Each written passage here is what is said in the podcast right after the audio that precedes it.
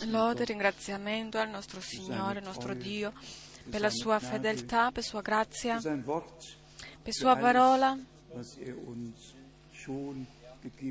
per, ogni, per tutto quello che già ci ha donato e per quanto ci darà ancora oggi. Benvenuti a tutti. Posso chiedere chi è qui la prima, per la prima volta? Abbiamo qualcuno che è in mezzo a noi per la prima volta, che si alza brevemente? Sì. È una, è una cosa potente, è una cosa meravigliosa e speriamo che non sia l'ultima volta. Dio vi benedica, Dio vi benedica. Molto bene.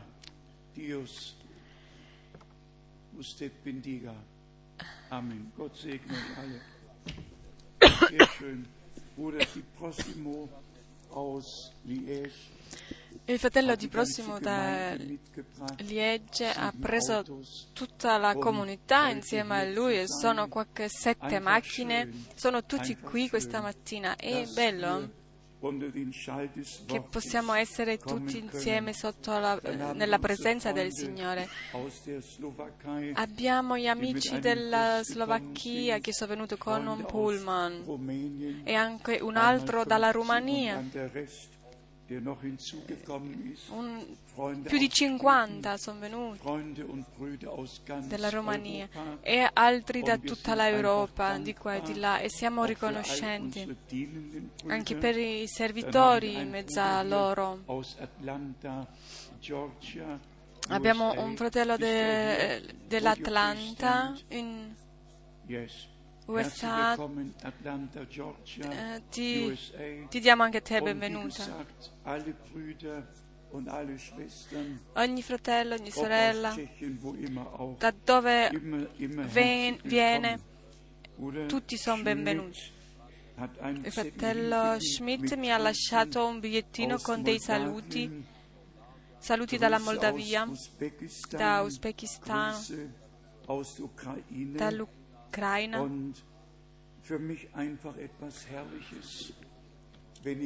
E per me è una cosa meravigliosa quando sento che i nostri fratelli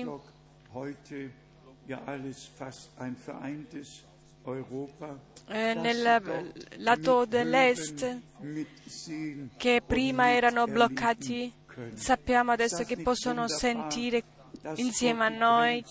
Non è meraviglioso che il Signore Dio ha aperto queste frontiere?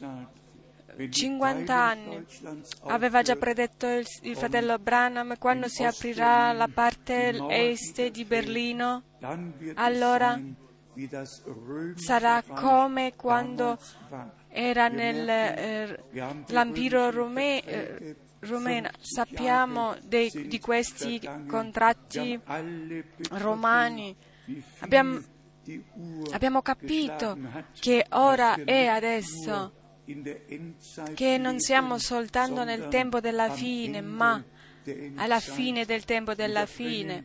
Il fratello Branham ne parlava, questa unione, questa globalizzazione, tut, in questi tempi noi siamo arrivati a questo tempo di, della globalizzazione, tutto che sia nel commercio, come abbiamo scritto, tutto in una mano, tutto in una mano.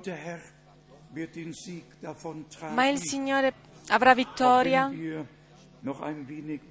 anche se noi dobbiamo aspettare un altro po', ma contiamo veramente eh, con il ritorno del nostro Signore nel nostro tempo. Sì, questo aspettiamo. Crediamo quello che il Signore ha detto, che noi riconosceremo il tempo nei, nei, nei segni del, nel mondo, come nel tempo di Daniele c'era la scritta al muro, Così nel nostro tempo però questa scrittura deve essere letta e capita per grazia.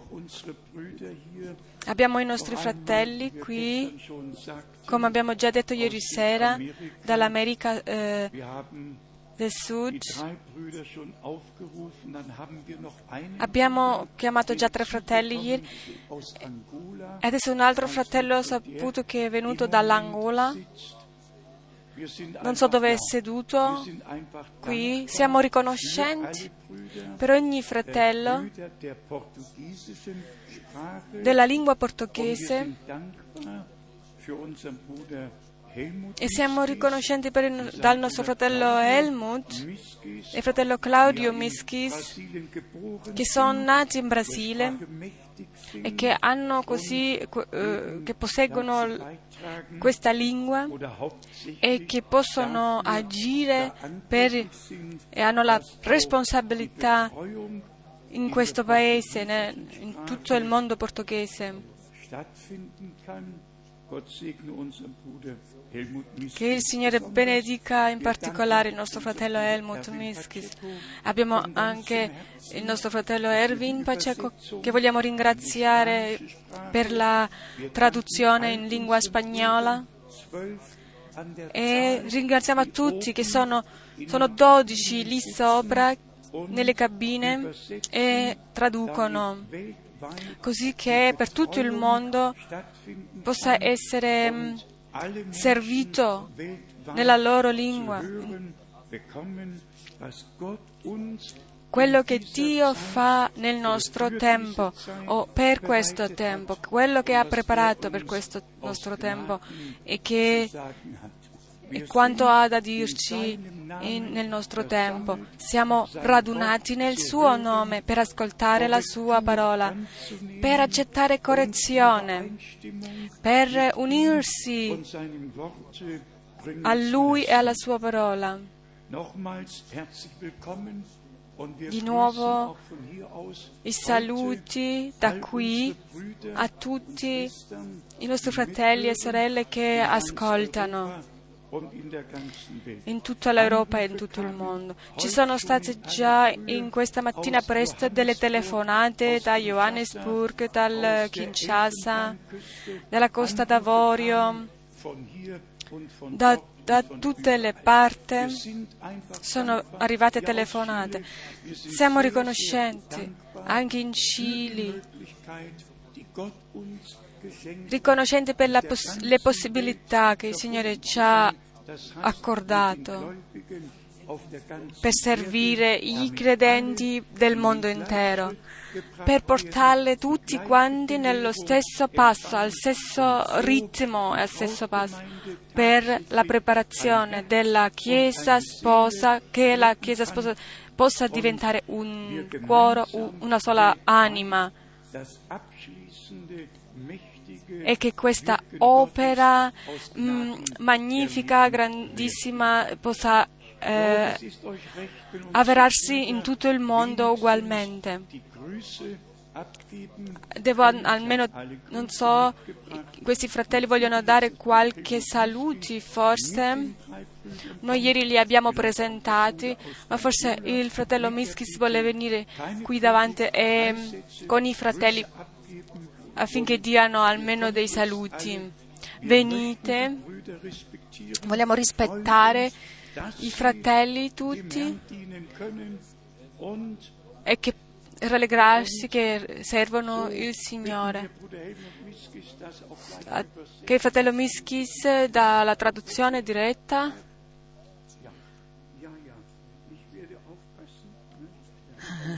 Io ci sto attento qui, che siano solo saluti e non lunghe prediche.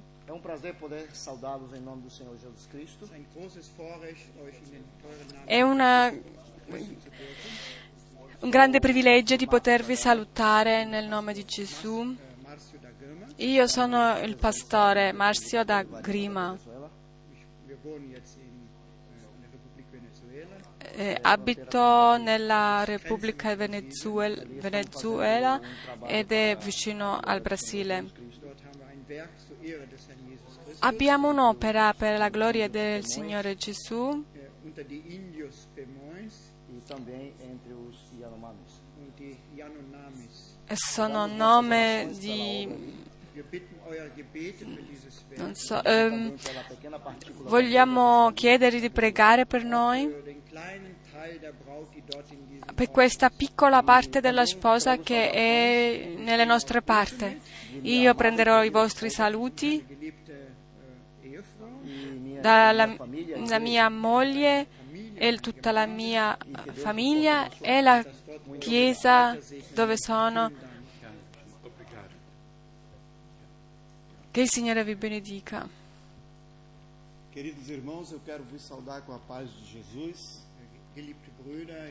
Cari, vi voglio salutare con la pace del nostro Signore Gesù. Io mi chiamo Paolo Nunes e io sono all'estremo nord del Brasile, nell'Amazonia. Io lavoro con il, i popoli indiani.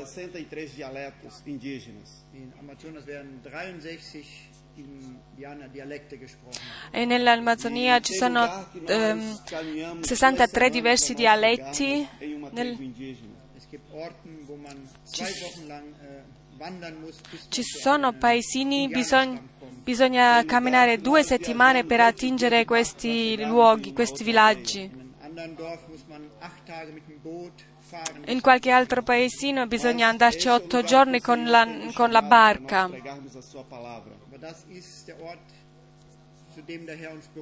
Ma è questo il posto dove il Signore ci ha chiamate per agire nel, in suo nome. E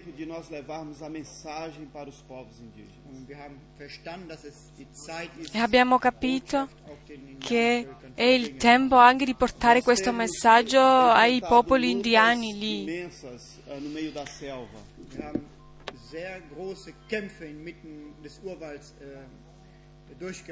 Abbiamo delle lotte, delle grandi lotte in questi luoghi. Siamo alle volte perseguitati da, da uomini.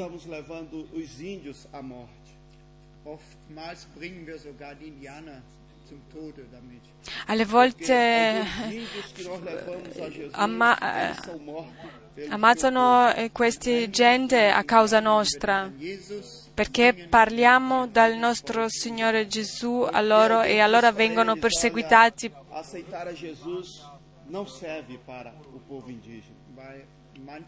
Perché gli dicono di accettare Gesù Cristo non, non va bene per un indiano.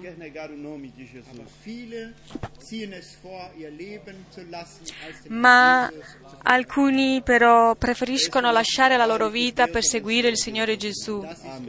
E questo è il nostro lavoro. E che il Signore Gesù eh, ci vuole benedire, benedica anche voi. Io vi saluto nel nome di Gesù Cristo.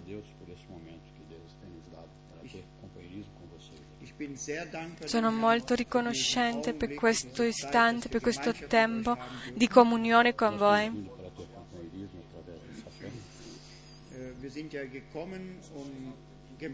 Siamo venuti per avere comunione nella fede, la stessa fede che abbiamo.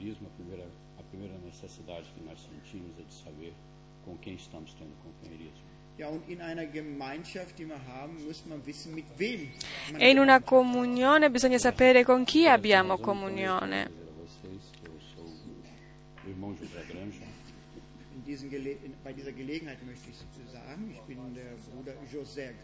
E perciò voglio dire, io sono il fratello José Canda. Io sono nato anche in Amazonia, come questi miei due fratelli, ma da venti anni abito in Brasile, in Rio de Janeiro.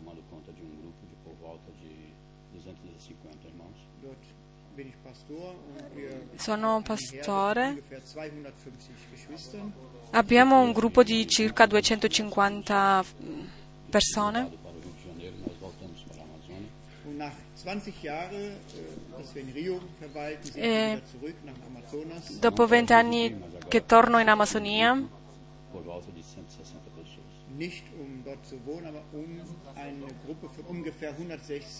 non per abitarci, ma per occuparmi di un altro gruppo di centosessanta persone circa, un gruppo che sta anche nella, nel, nell'Amazonia. Voglio ripetere, è una grande gioia essere in mezzo a voi. Vi abbiamo raccontato cosa facciamo e noi contiamo sulle vostre preghiere. Vi ringrazio nel nome del Signore Gesù, ringrazio il Signore e Dio. Ringraziamo anche il fratello Frang per la gentile eh, accoglio che ci ha donato e che il Signore ci benedica ancora.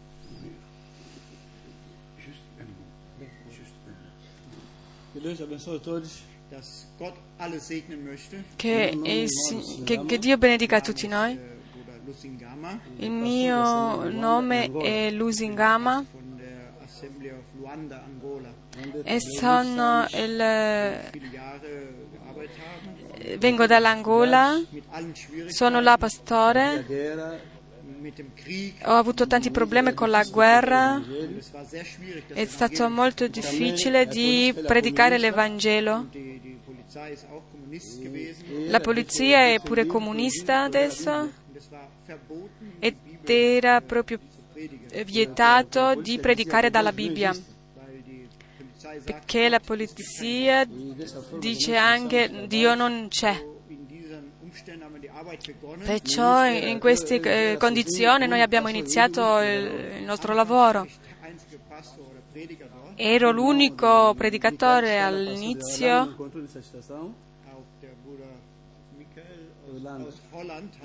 il fratello Michele della Olanda mi ha raccontato e si ricordano, perché sono venuti a trovarmi, e si ricordano come era allora all'inizio, ma adesso che è tornato un po' la pace, allora si sono aperte le porte. Noi aspettiamo le vostre visite, noi portiamo i saluti della nostra comunità. Dio vi benedica. Alziamoci e cantiamo insieme Credi, credi solo.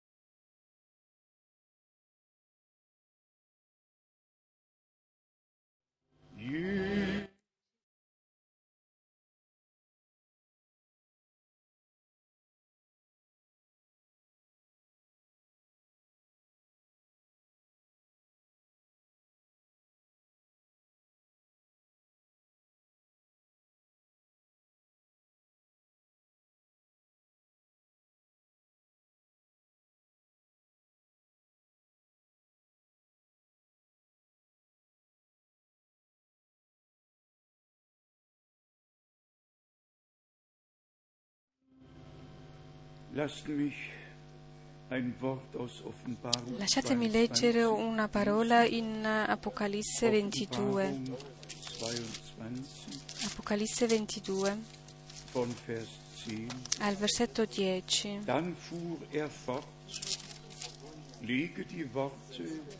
Poi mi disse: non sigillare le parole della profezia di questo libro, perché il tempo è vicino. Chi è ingiusto continui ad essere ingiusto, chi è immondo continui ad essere immondo,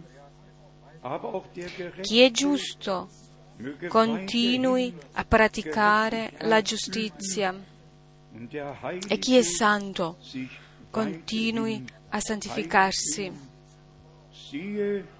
Ecco, io vengo presto e il mio premio è con me,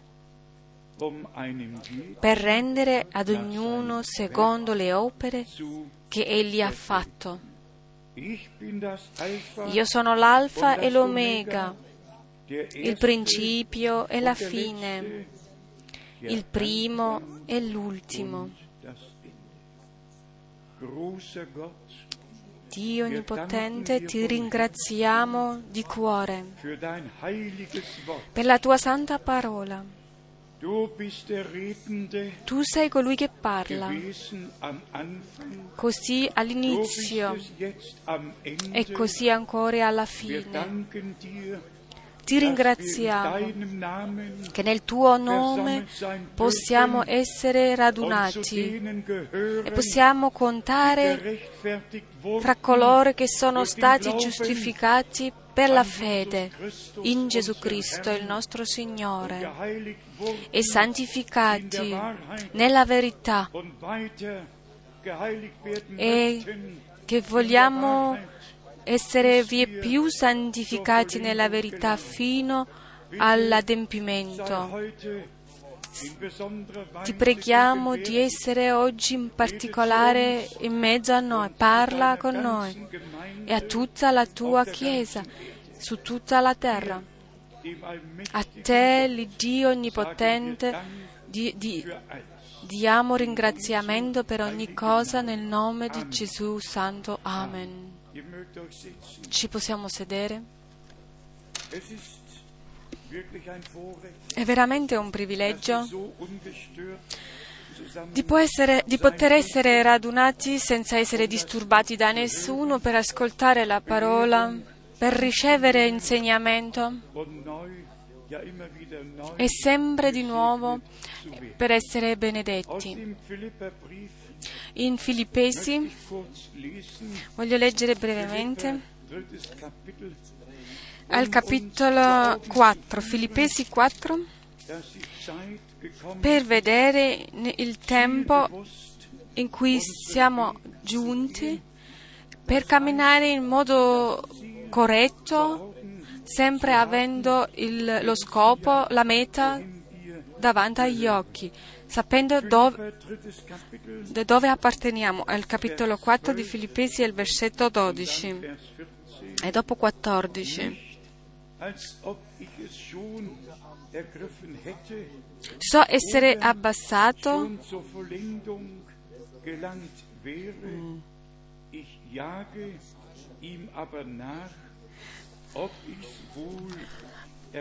un attimo. Filippia? E Filippesi tre, versetto dodici. Filippesi tre, scusatemi.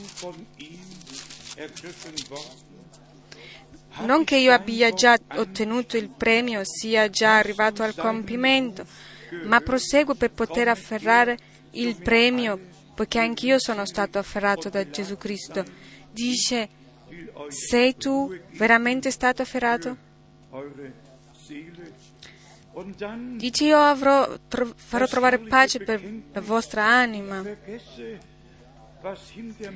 E qui, come dice al versetto quattordici, prosegue il corso verso la meta, verso il premio della suprema vocazione di Dio in Cristo Gesù. Qua si parla della meta e prosegue questo, questo corso verso il premio della suprema vocazione di Dio in Gesù Cristo.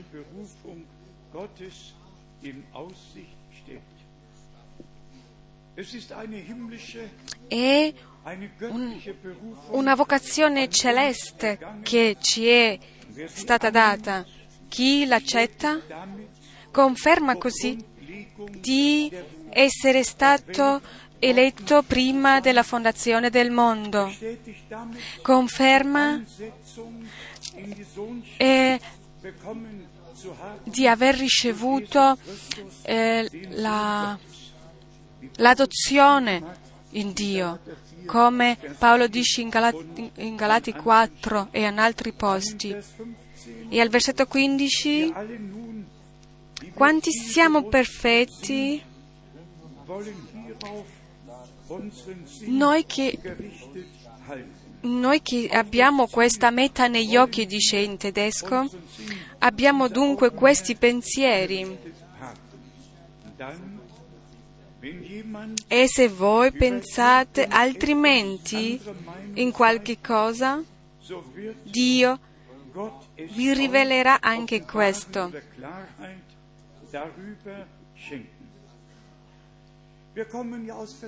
Veniamo da diverse ehm, fede, da diverse chiese, chiese libere, denominazione, e ognuno di noi ha qualche cosa, qualche bagaglio con sé, ma arriva il momento dove dobbiamo abbandonare tutto quello che non va più in accordo con la parola di Dio. Arriva il momento dove l'insegnamento arriva anche a noi e che dobbiamo ritornare al, all'inizio, alla sorgente, e farci sempre la stessa domanda, come Paolo lo dice in Romani quattro, versetto tre. Cosa dice la Scrittura? Ma cosa dice la Scrittura? In questo riposa tutto. Cosa dice la Scrittura a proposito del tempo della fine, a proposito dello stato della Chiesa e riguardo ad Israele? Cosa dice la Scrittura e cosa dice la Scrittura? In questo luogo noi non diamo nostri pensieri a proposito della parola, ma la leggiamo come propria scritta, e, la, e questo è il privilegio che Dio ci ha dato, la, il timore di, della sua parola, per accettarla come ce l'ha, come è uscito dalla bocca di Dio. Abbiamo parlato ieri che Dio ha messo dei ministeri nella Chiesa, ha messo dei ministeri, aveva anche dei servitori nella Chiesa di Israele che avevano grandi significati per tutta la storia. Ritornando a, a Mosè, per esempio, era Dio stesso che, come Abramo aveva dato la promessa, eh, come aveva dato la promessa a Abramo in Genesi, aveva de- detto dopo quattrocento anni vi farò uscire dalla servitudine, e così Dio si è manifestato in modo soprannaturale nel, nell'albero a, che bruciava, per manifestare la sua, la sua opera. E Dio disse: io ho visto eh, i gridi, ho sentito i gridi del mio popolo e la loro afflizione, e io mi ricordo della, mia, della promessa che ho dato. E Mosè è stato posto per realizzare questa promessa. Per... era un, min... un servizio, un ministero per la realizzazione delle promesse di Dio. Abbiamo letto che Mosè è... per eh, ordine di Dio ha posto Giosuè con eh, così come era in, con Mosè, così Dio era con Giosuè. C'era stato posato le mani come testimonianza, e ogni tribù ha avuto il, su, il suo posto, le sue frontiere, ognuno sapeva dove doveva andare. C'erano dodici tribù, c'erano dodici apostoli, e leggiamo in Apocalisse ventuno che nella Nuova Gerusalemme ha dodici colonne, la Nuova Gerusalemme ha dodici porte, e su ognuno di loro ci sono i nomi dei apostoli e sopra l'altro dodici nomi delle tribù di Israele. Gli eletti tra Israele e gli eletti tra la Chiesa eh, appartengono, fanno uno, sono tutto uno, e ne, alla resurrezione di Gesù Cristo, come è scritto in Matteo ventisette, tutti i santi che hanno avuto parte alla prima risurrezione dal tempo, dall'epoca dell'Antico Testamento, sono risuscitati con Gesù Cristo, così è scritto, e molti sono stati visti nella città santa, e alla, quando finirà e sarà compiuta il tempo del Nuovo Testamento, da tutte le nazioni, popoli, tribù, avviene il rapimento, e allora si ra, si rivela Eh, con tutti questi, come Abramo, Giacobbe, e tutti insieme pos- saremo radunati per il, per il pranzo dell'agnello. In Matteo ventidue leggiamo di questo, di questo pranzo che eh, fa per il figlio e, e degli invitati. Leggiamo da questo uh, pranzo delle nozze che sono stati invitati e poi le porte sono state chiuse. Tutte queste cose non hanno bisogno di essere eh, date qualche significato, ma quelle cose succedono così come sono scritte. Anche co- quanto accade adesso nella Chiesa. Non abbiamo bisogno di un ottavo messaggero, di qualcheduno che si presenta qua davanti e dice eccomi qui, e si, adesso si eh, rivela eh, Matteo venticinque, senza tener conto di quanto sempre fratelli portano in eh, falsi insegnamenti. E bisogna dire questo: chi è da Dio farà la differenza, potrà vedere la differenza tra quanto viene detto e quanto è scritto nella Scrittura. E allora, ancora qua, bisogna andare di un passo della Bibbia all'altro per trovare la luce necessaria e per rimanere nello giusto equilibrio, così che il Signore ci può guidare fino alla fine, finché passeremo dal, dal credere al vedere. Ho detto questo già.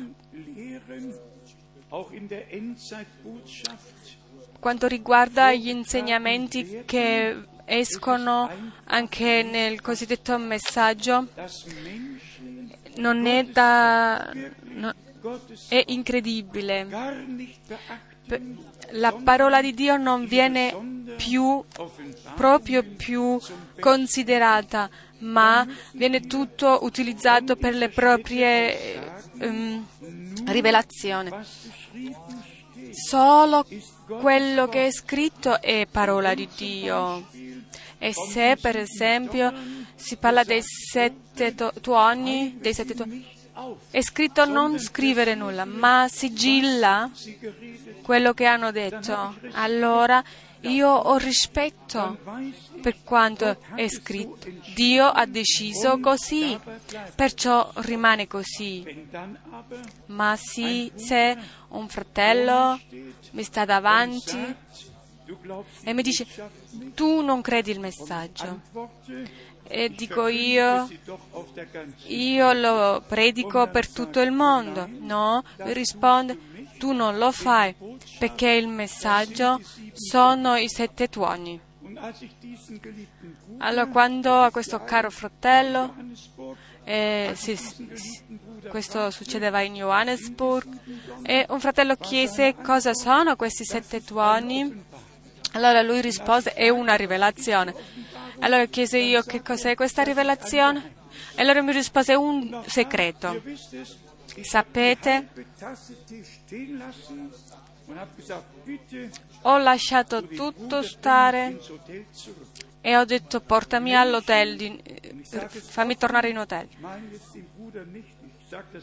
Io non parlo di un fratello in particolare, ma dico: uomini sono eh, disturbati in testa, nei loro pensieri. Noi vogliamo ripetere, l'importante è rispettare la parola di Dio e non andare oltre a quanto è scritto. Ultimamente mi diceva un fratello, si tratta ancora di questi sette tuoni che sono, che si è sentito allora che stava per aprirsi i sette suggelli. Questo è veramente successo il ventotto febbraio del millenovecentosessantatré. Prima dei, dell'apertura dei sette suggelli, e secondo la parola del Signore, il fratello Branham è andato nelle montagne e, ed è successo che sono ehm, risuonato sette tuoni potentissimi, e il fratello Branham guardò in alto e vide questa forma di nuvole eh, soprannaturale, e gli è stato detto che doveva andare e tornare a Jeffersonville, perché era arrivato il tempo di, dell'apertura dei sette suggelli. Così siamo noi contenti e diciamo amen. Non Non necessita nessuna eh, chiarimento o spiegazione. Noi crediamo che quello che è stato promesso da Dio e quello che è stato mh, che era preparato, lui era il profeta annunziato e ci ha riportato nella parola intera. Lasciamo così come è, come Dio ha fatto, come Lui ha deciso. Siete voi contenti con questo? Siete d'accordo? Non c'è bisogno di, di dare qualche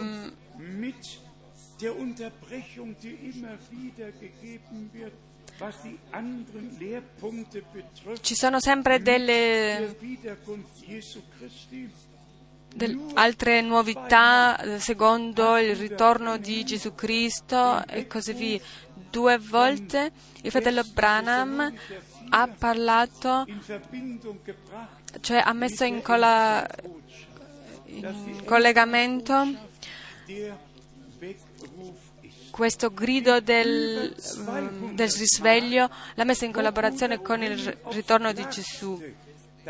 Fratello Branham ha detto chiaramente cos'è il messaggio e il suo contenuto, e da quando il Signore ha dato l'ordine, come è stato detto da Giovanni il Battista, che è venuto per la prima venuta di Gesù Cristo, così il fratello Branham è venuto per preparare il suo messaggio, per preparare la seconda venuta di Gesù Cristo. Più di duecento ehm, frasi, parole che ha detto fratello Branham vengono annientate solo per due volte che abbia detto il Signore scende da quando il messaggio uscì e, e già è in procedimento di discesa. Qua adesso c'è il punto. Lo fanno, per, lo fanno apposta che tutto il mondo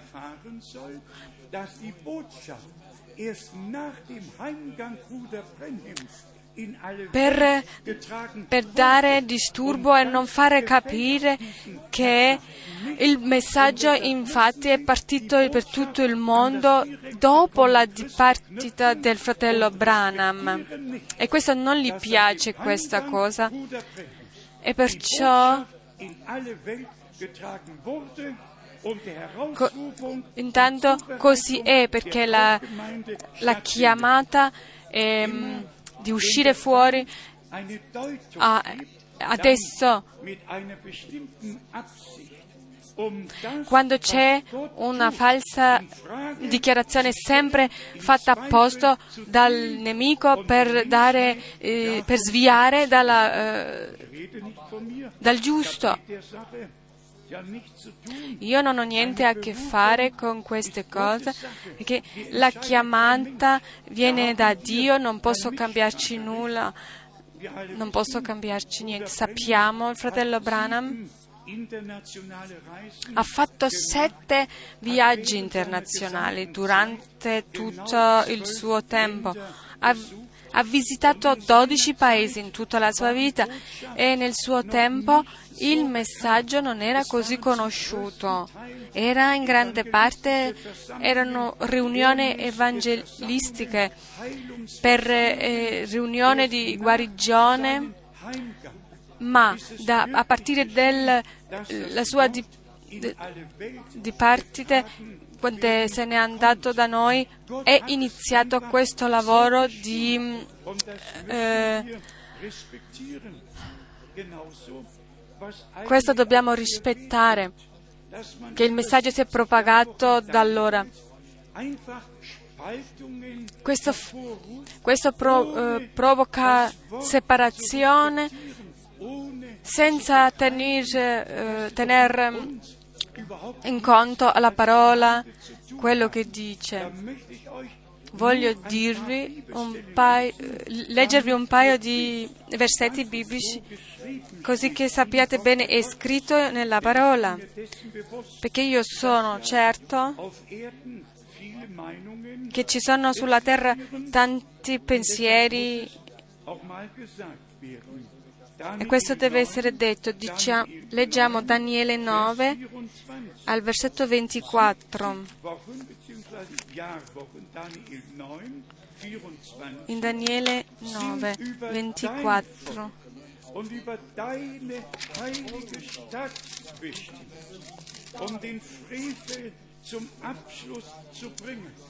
Settanta settimane sono stabilite per il tuo popolo e per la tua santa città, per fare cessare la trasgressione, per mettere fine al peccato, per espiare l'iniquità, per fare venire una giustizia eterna, per sigillare visione e profezie, per ungere il luogo santissimo. E poi sono dichiarate settimane per settimane, tutto scritto, quello che dobbiamo sapere ancora, perché è successo così. Noi adesso leggiamo ancora nell'Antico Testamento, in Cronache, in Secondo Cronache, al capitolo trentasei, due Cronache eh, trentasei, al versetto diciannove. Poi incendiarono la casa di Dio, demolirono le mura di Gerusalemme, diedero alle fiamme tutti i suoi palazzi e ne distrussero, eh, distrussero tutti gli oggetti di valore.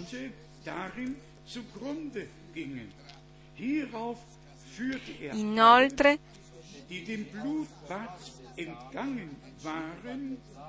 De- Nebuchadnezzar deportò a Babilonia quelli che erano scampati alla spada.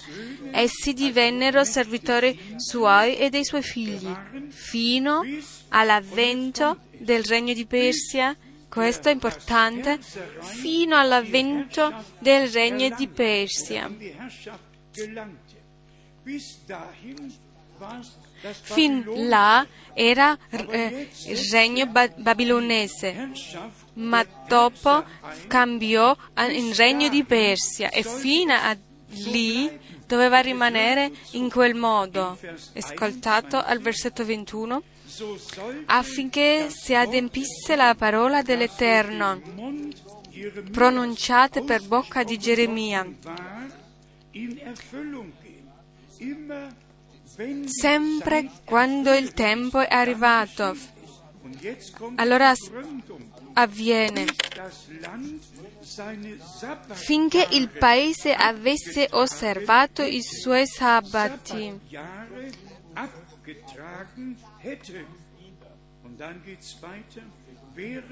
e avanti, infatti, esso osservò il sabato per tutto il tempo della sua desolazione finché furono compiuti settanta anni. Potete leggerlo ancora in Esdra, capitolo uno, versetto uno. È scritto nero su bianco. È stato sotto Ciro, eh, re di Persia, e che si è adempiuta la parola eh, che è uscita dalla bocca di Geremia. Vediamo sempre di nuovo quando c'è sempre eh, re, re, realizzazione di queste promesse. In Levitico venticinque, eh, avete pazienza, e eh, per i fratelli, che ci, i servitori di Dio in tutto il mondo. In Levitico venticinque,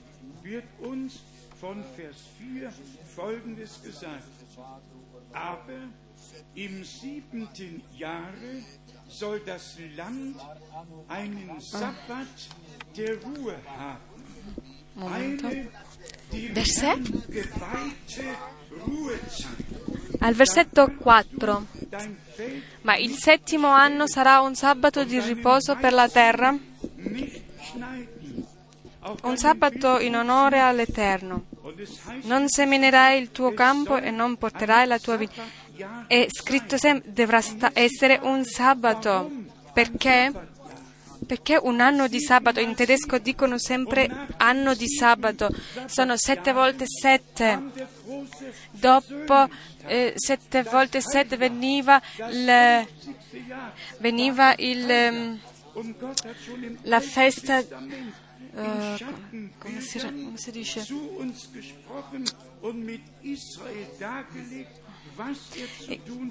ed era già tutto prescritto da Dio cosa Israele doveva fare. In Mosè venticinque al versetto otto sta scritto: conterai pure per te sette sabati di anni, cioè sette volte sette anni. Queste sette settimane di anni faranno per te un periodo di quarantanove anni.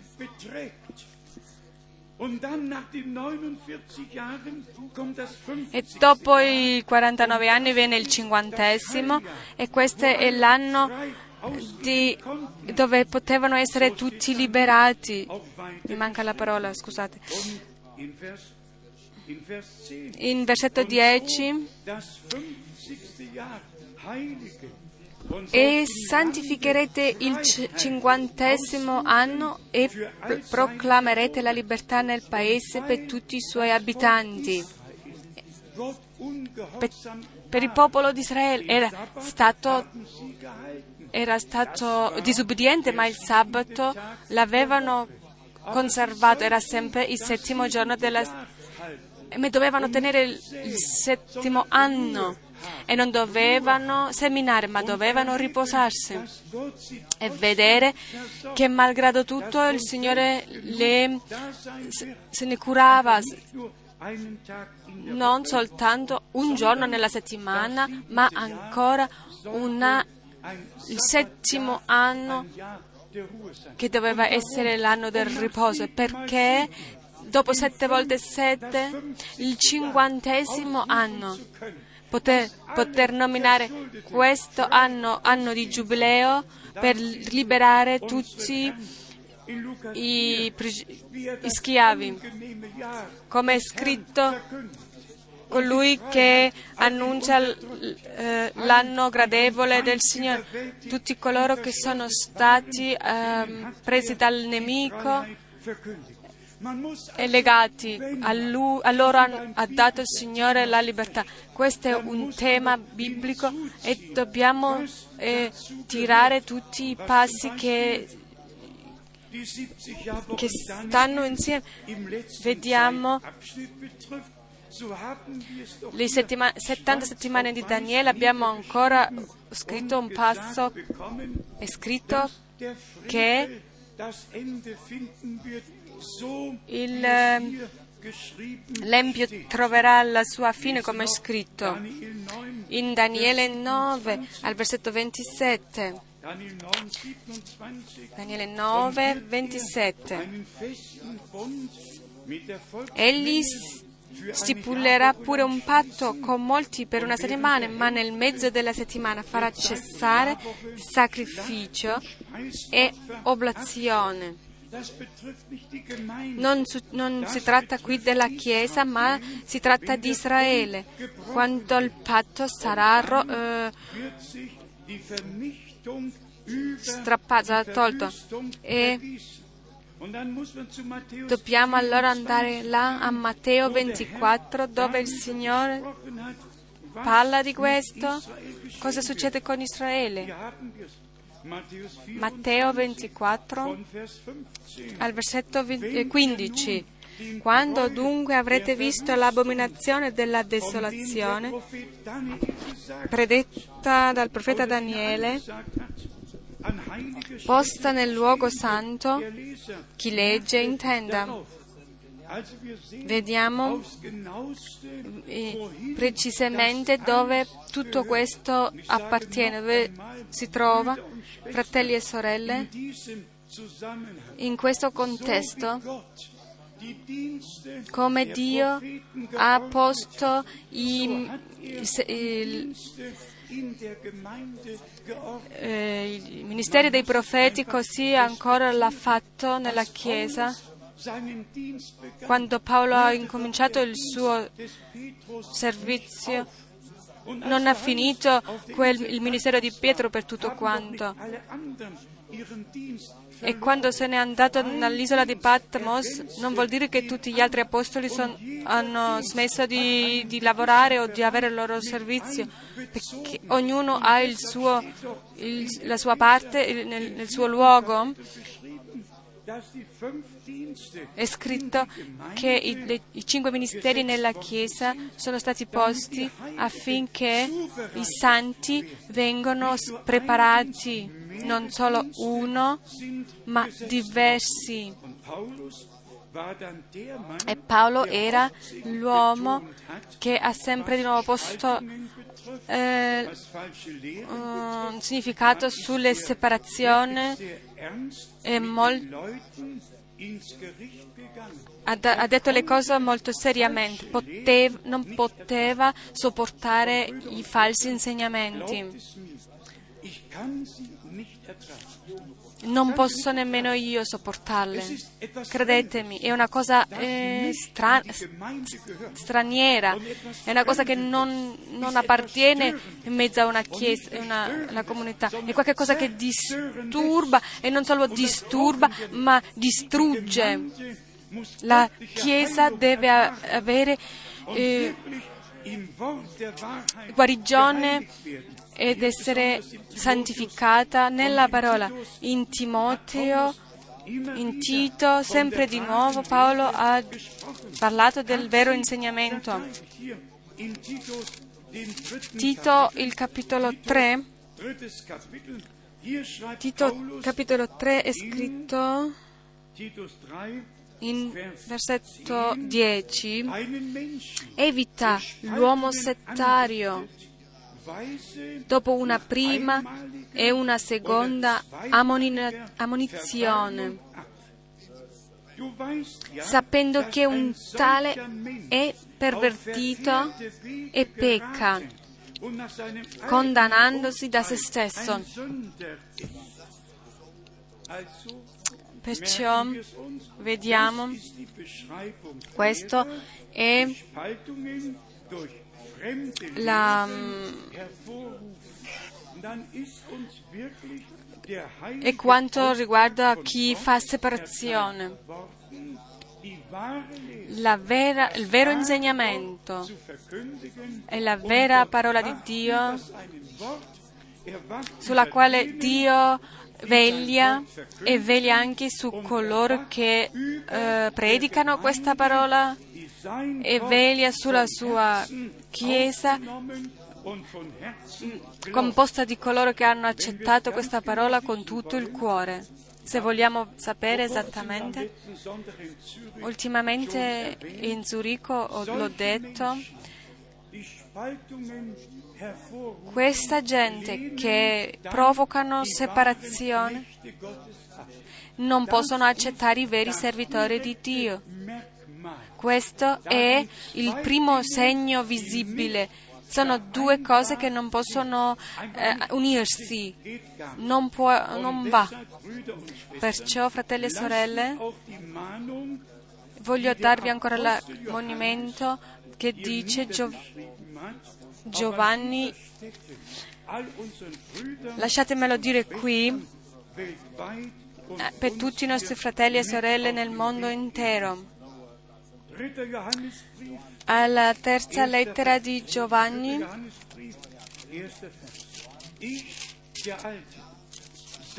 subito all'inizio,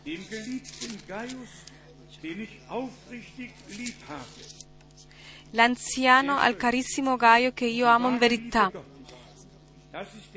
Questo è il vero amore, è l'uomo che ha sempre parlato dell'amore, più di tutti gli altri insieme. Dice più avanti, carissimo, io desidero che tu prosperi in ogni cosa e goda buona salute, come prospera la tua anima, che possa essere anche così con noi, che vada con la nostra anima, che sia in buona salute, che la nostra anima possa accettare solo e unicamente la vera, il vero seme, quella che viene seminata nel cuore, come in Matteo tredici è descritto.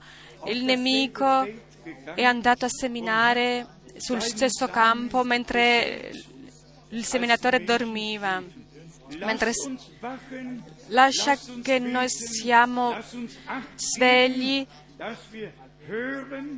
e pregando e ascoltando quello che la parola dice, non quanto dice un uomo. E al versetto tre poi è scritto: mi sono infatti grandemente rallegrato quando sono venuti alcuni fratelli e hanno reso testimonianza della tua fedeltà. Questa parola mi piace, della tua fedeltà, che Dio è fedele e verace, lo sappiamo, e in quanto tu cammini in verità. Questo è il pensiero di Gesù Cristo, è la natura di Gesù Cristo, un vero uomo di Dio, in quanto tu cammini in verità. Hai reso testimonianza della tua fedeltà alla verità. Non nelle, mh, nei significati.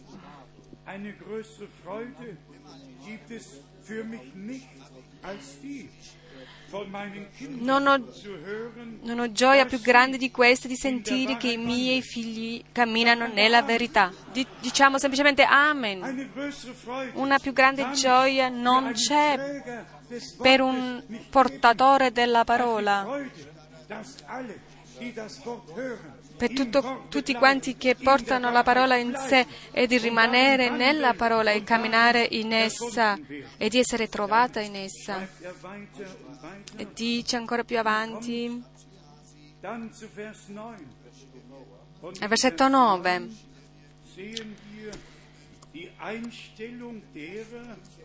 ho scritto alla Chiesa, vediamo qua quelli che si sono disfatti.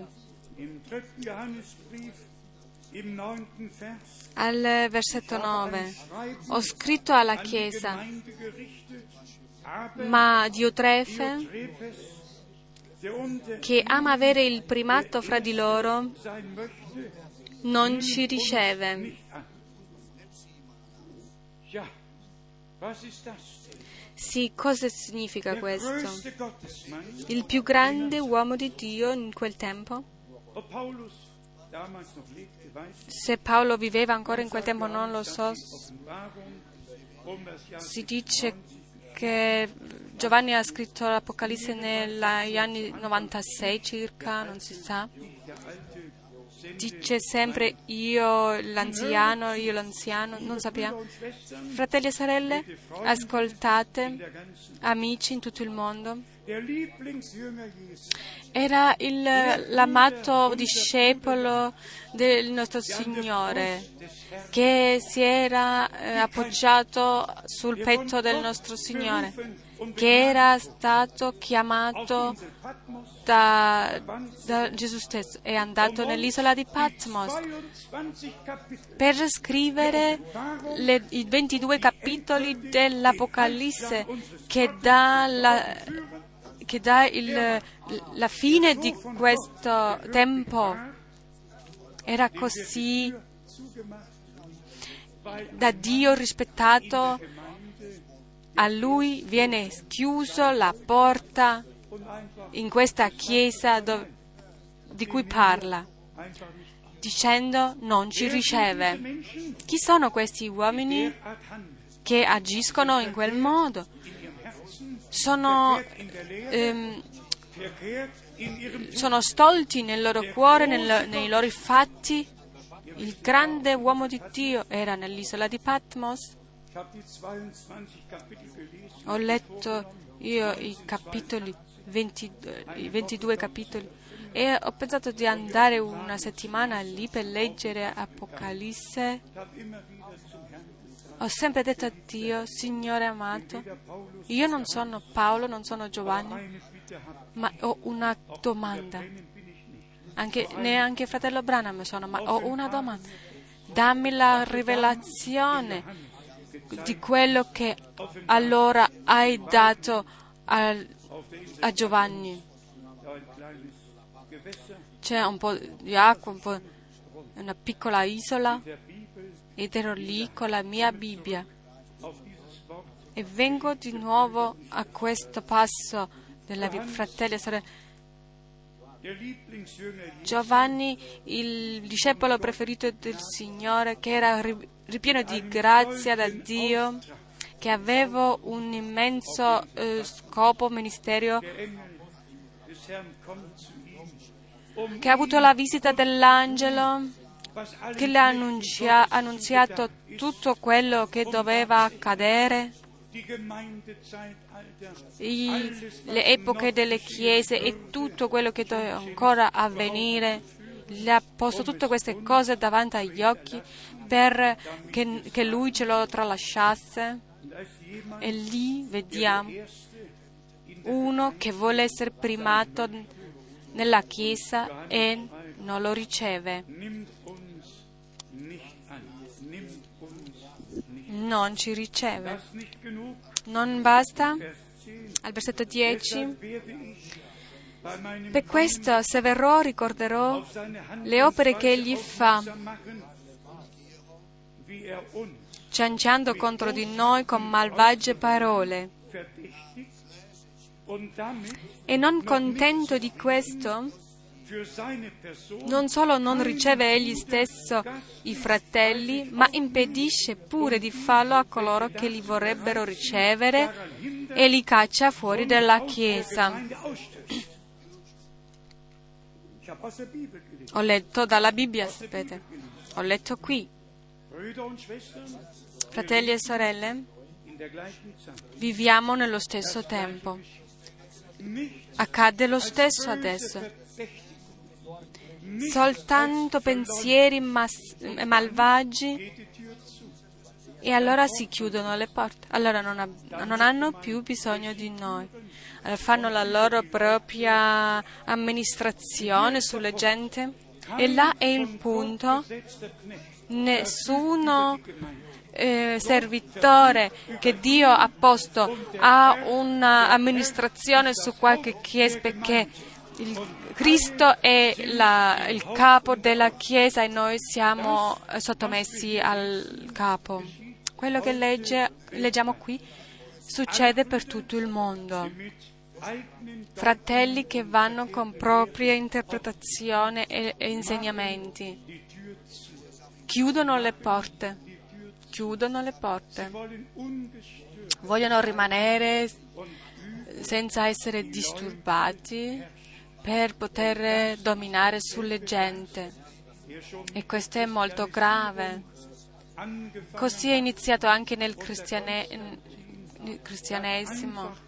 Sotto Costantino c'era potenza umana che voleva, che voleva porgersi sulle gente per decidere per loro e, e per portarle a, a sviarle. Prendiamo a cuore quello che è scritto qui. Non possiamo cambiarlo. Al versetto quattordici Giovanni scrive: spero però di vederti presto, allora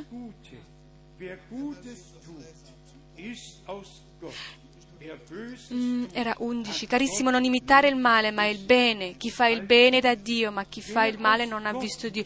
Chi è da Dio e che si mantiene sotto il, la, la guida dello Spirito Santo, anche se c'ha un ministero posto da Dio, no, eh, eh, rispetterà semplicemente un altro ministro, un altro servitore.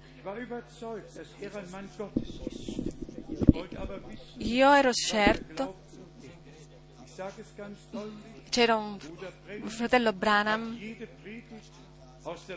ha sempre tenuto le sue prediche dalla Bibbia le, e ci ha sempre riportato alla parola con le sue prediche, e noi ringraziamo Dio per queste vera, verità nel modo che ci ha predicato questo. Adesso, tornando ancora al nostro passo qui, ci deve essere messo sotto gli occhi Giovanni, che era la, il discepolo amato di Gesù, che guardò presso la croce e a chi gli è stato detto: qua c'è tua madre, e alla madre, a Maria, quel tuo figlio, il, il, il discepolo preferito, e ancora sull'isola di Patmos, dove ha ricevuto l'ultima rivelazione. Eppure a lui gli è stato chiuso la porta, perché Dio Trefe voleva essere il, il primo, il più grande, e così è per tutto il mondo.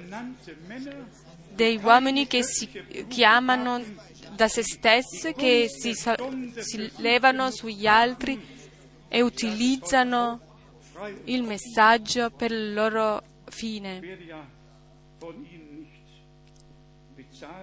Io non vengo pagato da nulla, da nulla, io lo dico liberamente. Prima si, si stabiliscono come pastori e poi vanno a prendere ehm, questa citazione che il fratello Brana ha detto: la decima appartiene al pastore, perciò poi dice: non date la decima nell'urna, ma eh, quello eh, appartiene al pastore, e allora tutta la decima la, la mettono nella loro borsa. Io non dico questo così, ma l'ho visto con i miei occhi. Mette tutte queste cose là. Ho abitato anche da un pastore, perciò ho visto benissimo come tutto eh, si fa, e la gente diventano schiavi e non sanno che vengono distaccati dalla vera eh, pre- predicazione della verità di Dio. Giovanni ha sopportato questo e anch'io sopporto questo. E ve lo dico oggi, fino alla fine. Non sarà sempre così, perché il Signore porterà avanti il suo popolo sotto la guida dello Spirito Santo, e allora si avverrà quello che è scritto in Romani da Paolo, in Romani capitolo quindici al versetto sedici, Romani quindici al versetto sedici: per essere ministro di Gesù Cristo presso i Gentili, adoperandomi nel sacro servizio dell'Evangelo di Cristo, affinché l'offerta dei Gentili sia accettevole, santificata dallo Spirito Santo. Questo è lo scopo di un, di un ministro in Gesù Cristo. Al versetto diciassette: io ho dunque di che gloriarmi in Cristo Gesù nelle cose che riguardano Dio,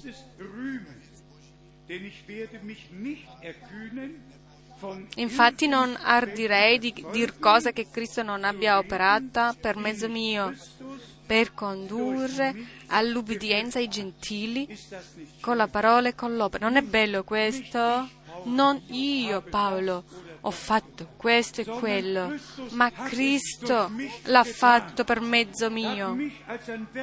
Mi ha utilizzato, ha utilizzato la mia bocca e ha utilizzato le mie mani per poggiarle sui malati così che diventano sani. Non vi voglio gloriare, ma così Cristo ha fatto anche con me. E per condurre all'ubbidienza i Gentili con la parola e con l'opera. Fratelli e sorelle, solo sulla via dell'ubbidienza e della fede arriveremo alla meta, e questo è, è lo scopo del messaggio del tempo della fine che Dio ci ha dato per grazia, che alla fine, all'ultimo, eh, si presenterà una chiesa senza rughe, senza macchie alcune, come è scritto in Efesini cinque, una schiera riscattata nel sangue nella, e santificata nella parola e sigillata con lo Spirito Santo dopo aver accettato la parola della verità. Come dice il fratello Branham, se Dio ci mette il sigillo, allora rimane chiuso quello che Lui ci ha messo dentro, quello che ci ha posto nell'interno. Nessuno ci può più entrare e non può più passare. Così deve succedere adesso. Fratelli e sorelle, non si tratta di me soltanto, si tratta di te e di tutta la Chiesa di Gesù Cristo per tutto il mondo. Non più miscuglio, non più quanto, quello che non può rimanere davanti a Dio. Sui settanta settimane di Daniele, su Matteo ventiquattro, su, lasciate come è scritto e lasciate che si adempia come Dio l'ha detto. Io non guardo ehm, sulla sua parola, Lui è che ci guarda, e perché guarda la sua parola guarda anche a me, e, per, e anche su di te se tu hai accettato questa parola, e allora non c'è più problema o distretta, e allora accetti il, il ministero di Mosè, di e di Giovanni il Battista, e le puoi mettere all'ordine giusto, e dell'uomo della prima ora che al giorno della Pentecoste, al, quando è sorta la prima Chiesa, l'uomo che ha tenuto la prima predica dicendo e pentitevi e fatevi battezzare nel nome di Gesù Cristo per la remissione dei vostri peccati, così riceverete eh, i doni dello Spirito Santo. E vedete l'effetto de, Su, per mezzo dello Spirito Santo è stato così grande che per la prima predica tremila si sono giunti. Così è scritto in, Apo, in Atti. Fratelli e sorelle, deve essere detto in ogni riunione, in ogni predica, così come era la prima predica, così deve essere l'ultima, anche la penultima, anche quella di prima. Così deve essere ogni predica, cioè sotto la, la guida dello Spirito Santo, non c'è altro Evangelo. Ci sono soltanto dei uomini che hanno storto la, il Vangelo, e Paolo ha dato ehm, su coloro che portano un altro Vangelo, li ha nominato anatema. Fratelli e sorelle, torniamo alla parola e a Dio anche oggi. Ha una parola per tutti, che tutti coloro che, vog- che hanno dato la loro vita a Dio, che hanno ricevuto la remissione dei loro peccati, l'hanno presa per fede e hanno trovato pace con Dio. Oggi avete la possibilità di farvi battezzare, di farvi battezzare in modo biblico. E sicuramente ha mosso dei cuori, cuori e ancora agirà, non solo i primi e gli ultimi, eh, la prima e l'ultima, ma ogni predica deve essere sotto la guida dello Spirito Santo, e così ci avrà lo stesso contenuto la prima predica come tutte le altre. Così torniamo all'originale, alla parola di Dio, sempre di nuovo la stessa domanda: cosa dice la Scrittura? E quando viene un pensiero, qualche voce, vocina che ci, ci vuole dire qualche cosa, potrebbe oppure sarebbe, Eh, rigettate queste voci nel nome del Signore Gesù, il nostro Signore, uno Signore, una fede, un battesimo. Il nemico verrà sempre e ci sussurrerà sempre qualche cosa, ma eh, lo fa per distaccarci dalla via della verità. Distaccatevi di queste cose con l'aiuto di Dio e lasciatevi unire nel, con la parola di Dio, e così la distretta nel, a livello spirituale è eliminato. Facciamo un riassunto di quanto abbiamo detto in questa mattina. Tutto deve essere eh, testimoniato con due tre, tre testimoni, con l'Antico e il Nuovo Testamento sono sempre in unione, la, l'insegnamento degli Apostoli e l'insegnamento dei Profeti sono in comunione, in accordo. Quando Gesù, come detto in Matteo, è detto battezzatevi nel nome. Allora io devo conoscere questo nome prima di essere battezzato in quel nome. Dio è il nostro Padre, e come il nostro Padre in cielo si è rivelato nel suo figliolo eh, sulla terra, e il figliolo poteva dire: chi mi vede me vede il Padre, io e il Padre siamo uno.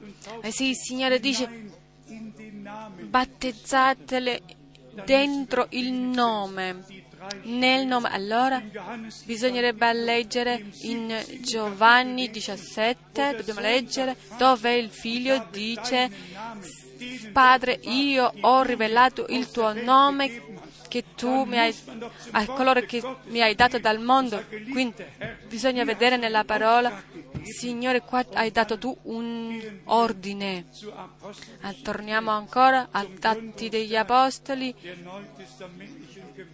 alla, alla nascita di questa ehm, chiesa originale, e vediamo Pietro sapeva che Dio si era rivelato, che Dio nel cielo si era rivelato nel Figlio sulla terra e nella Chiesa per mezzo del suo Spirito Santo, e in un, un nome che include tutto, che include la salvezza e la redenzione.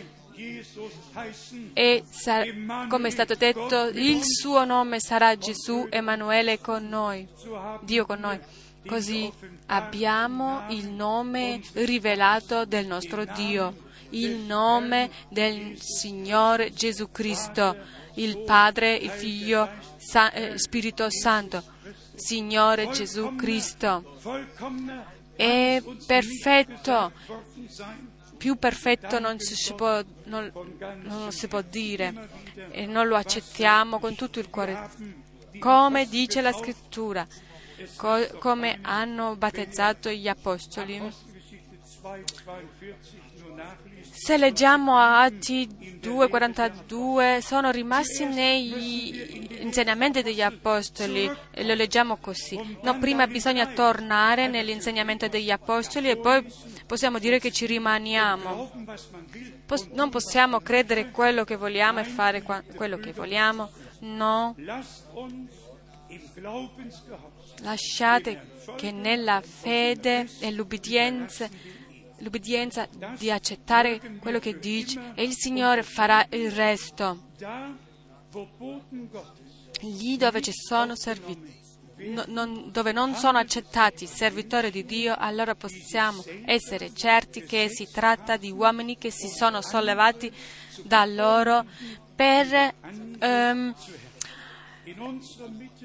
Eh, per essere eh, su, sugli altri, per, eh,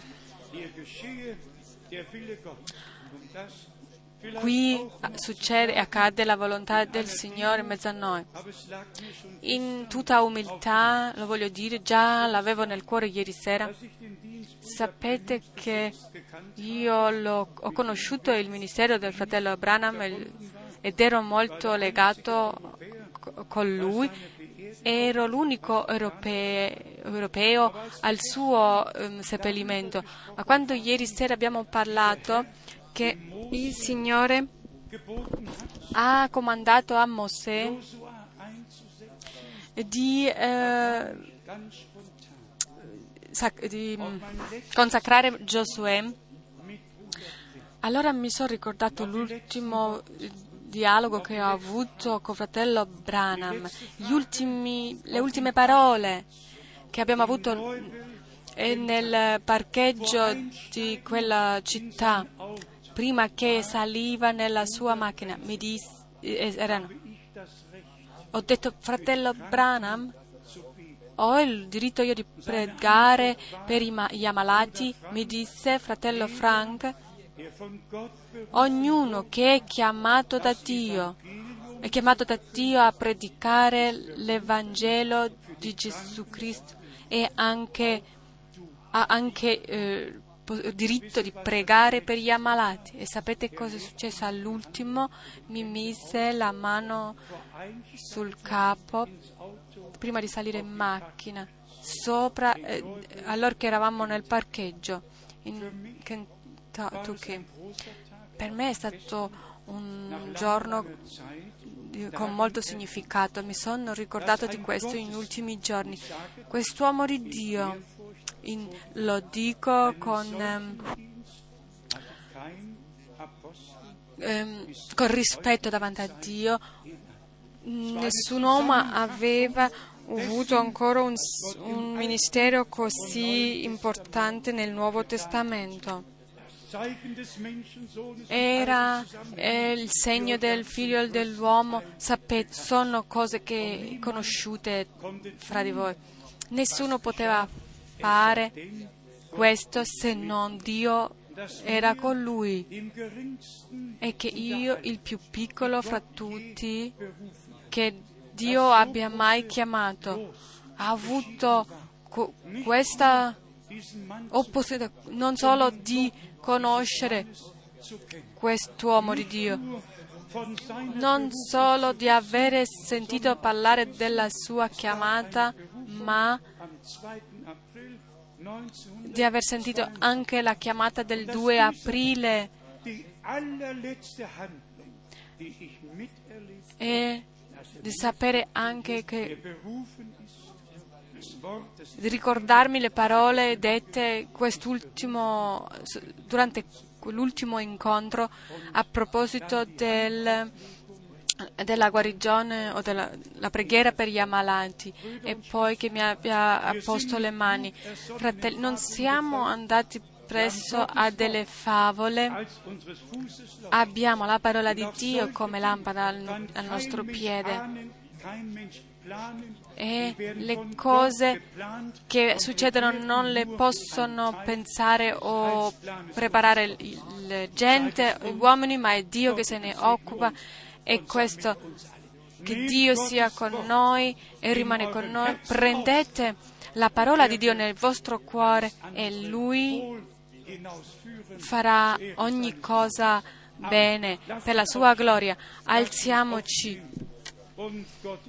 e ringraziare Dio il nostro Signore. Cantiamo ancora una volta così.